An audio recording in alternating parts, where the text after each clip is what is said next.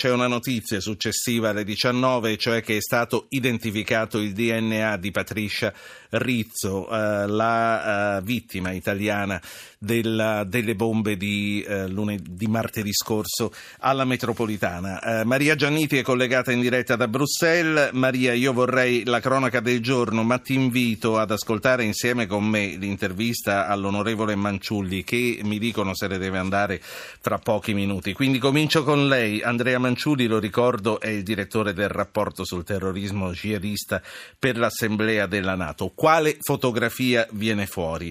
Lei, soprattutto dopo quello che è successo martedì a Bruxelles, come crede che vengano scelti i luoghi da colpire?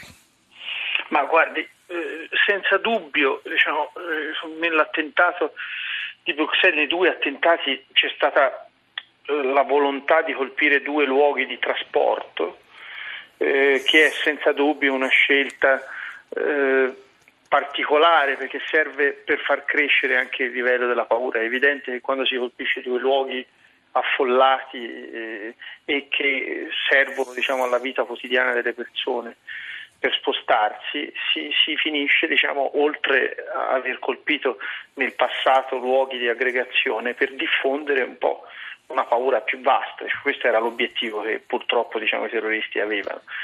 Eh, devo dire che in quel quadrante eh, c'era già stato un episodio, una ricerca, vi ricordate la vicenda eh, del, treno, del treno, dall'Olanda alla Francia, no? Eh, cioè, anche lì diciamo, il caso e, e, e, la bravura di due operatori militari americani impedì una strage perché quel soggetto aveva molti caricatori e cioè, era salito sul treno. Quindi è evidente che c'è una volontà precisa diciamo, nella, nella, selezione. Senta, quindi eh, cominciarono eh, con un giornale simbolico, poi con i luoghi del divertimento, poi con i mezzi di trasporto. Lei ci crede che una centrale nucleare sarebbe potuta essere colpita con dei gravi danni per uh, la nazione e per l'ambiente? Guardi, secondo me il problema dei gravi danni, poi come successe per l'11 settembre, che avevamo fatto una previsione di un tipo e poi andò molto oltre rispetto, purtroppo molto negativamente oltre rispetto a quello che avevamo previsto, quindi non si può mai dire, ma secondo me i terroristi non si pongono tanto il problema di riuscire a fare un danno enorme, ma solo il fatto di riuscire a fare un attentato a una centrale nucleare fa nascere ancora un'altra scala di paure e è evidente che c'è la ricerca di un'escalation. Io però considero questa vicenda di Bruxelles eh, seria su alcuni punti, diciamo, al di là di questa loro volontà che a mio avviso devono indirizzare un po' noi. È evidente che nella vicenda, se mettiamo insieme l'attentato, le retate che ci sono in questi giorni e che ci sono state prima, anche l'arresto di Salah del Salam, rivela un fatto, cioè che comunque ci sono delle persone che si sono mosse eh, per diverso tempo, più o meno negli stessi quartieri e a questo punto io comincerei sì. a dire e credo bisognerebbe occuparsi del fatto che oltre al terrorismo c'è anche senza dubbio eh, una qualche eh, forma di collaborazione diretta o indiretta un po' più vasta, cioè c'è un, un reticolo di simpatia al fenomeno che a mio avviso è un fenomeno certo. che va visto. Senta, intanto sì, lei, lei, sta facendo riferimento delle coperture e volevo capire a che livello sono, se sono solo eh, di trama sociale, di rete, di protezione, di famiglie, amicizie o qualche cosa di più. Ma ancora prima le voglio chiedere se lei ritenga che ci sia un grande regista e nel caso eh, si possa identificare un grande regista, a quale livello si pone tra un al-Baghdadi diciamo, e un Salah Abdel Salam.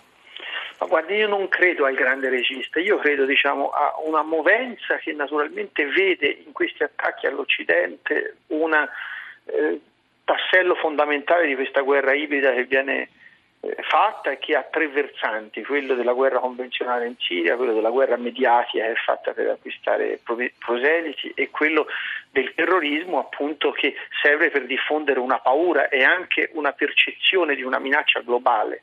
Eh, queste cose sono tutte e tre insieme, ma penso che da, dal punto di vista diciamo, del, del, del, del insomma, dell'architettura con la quale questo fenomeno si, si, sviluppa, che non ci sia un grande regista, ma piuttosto diciamo, eh, una formazione pluricentrica che fa sì che si combinano sia cellule più o meno organizzate, che attentatori singoli che si autoaddestrano, cioè che ci sia sostanzialmente purtroppo diciamo, una eh, dimensione policentrica di questo fenomeno, il che lo rende più sì. complicato da sconfiggere. Onorevole Manciulli, l'ultima cosa che le chiedo e poi la lascio andare come da impegno che ci siamo presi con lei. Lei dà quindi per scontato che esista una protezione e nel caso che tipo di protezione è? I buchi che ci sono stati evidenti nella sicurezza belga eh, sono in buona o in mala fede?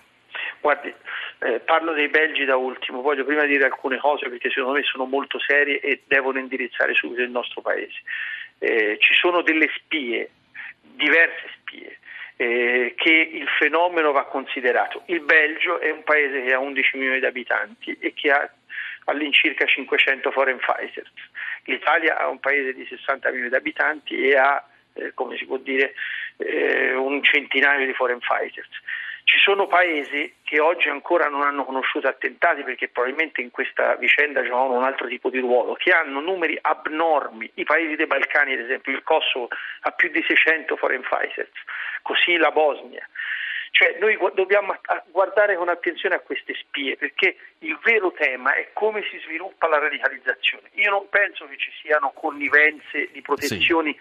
di, alta, di alta sfera, penso piuttosto che ci sia un reticolo di simpatia verso il fenomeno che non possiamo battere solo militarmente, che ha bisogno di una risposta culturale. Per questo, per esempio, io e il senatore D'Ambroso, forse c'è l'onorevole D'Ambroso che conoscerete, è un magistrato che ha lavorato diciamo, nell'antiterrorismo italiano, era con me il relatore. È un altro amico di Zapping, era qui con noi due sere fa, certo. Esatto. Abbiamo, abbiamo scritto una legge sulla deradicalizzazione perché vi voglio dare una cosa che, che nessuno ha detto. Quando ci fu il primo attentato, eh, quello di Charlie Hebdo, nelle scuole francesi fu, fu, ci fu l'invito a osservare un minuto di silenzio e in molte realtà ci furono diversi ragazzi che si rifiutarono di fare un minuto di silenzio. È amaro da dirlo, però c'è un tema di una crescita della radicalizzazione che in un certo senso trova simpatia per questo fenomeno che ci deve svegliare la coscienza. Noi vediamo questo fenomeno come un fenomeno tutto esterno, con le persone che arrivano con i barconi, con i migranti che svolgono un ruolo fondamentale, quando purtroppo è molto presente invece nelle nostre contraddizioni. Sì. Come Io... dimostra Salah del Salam, è, un, è una, è una dica... cardine sì. del, del nostro. Mi dica del Belgio e la lascio andare.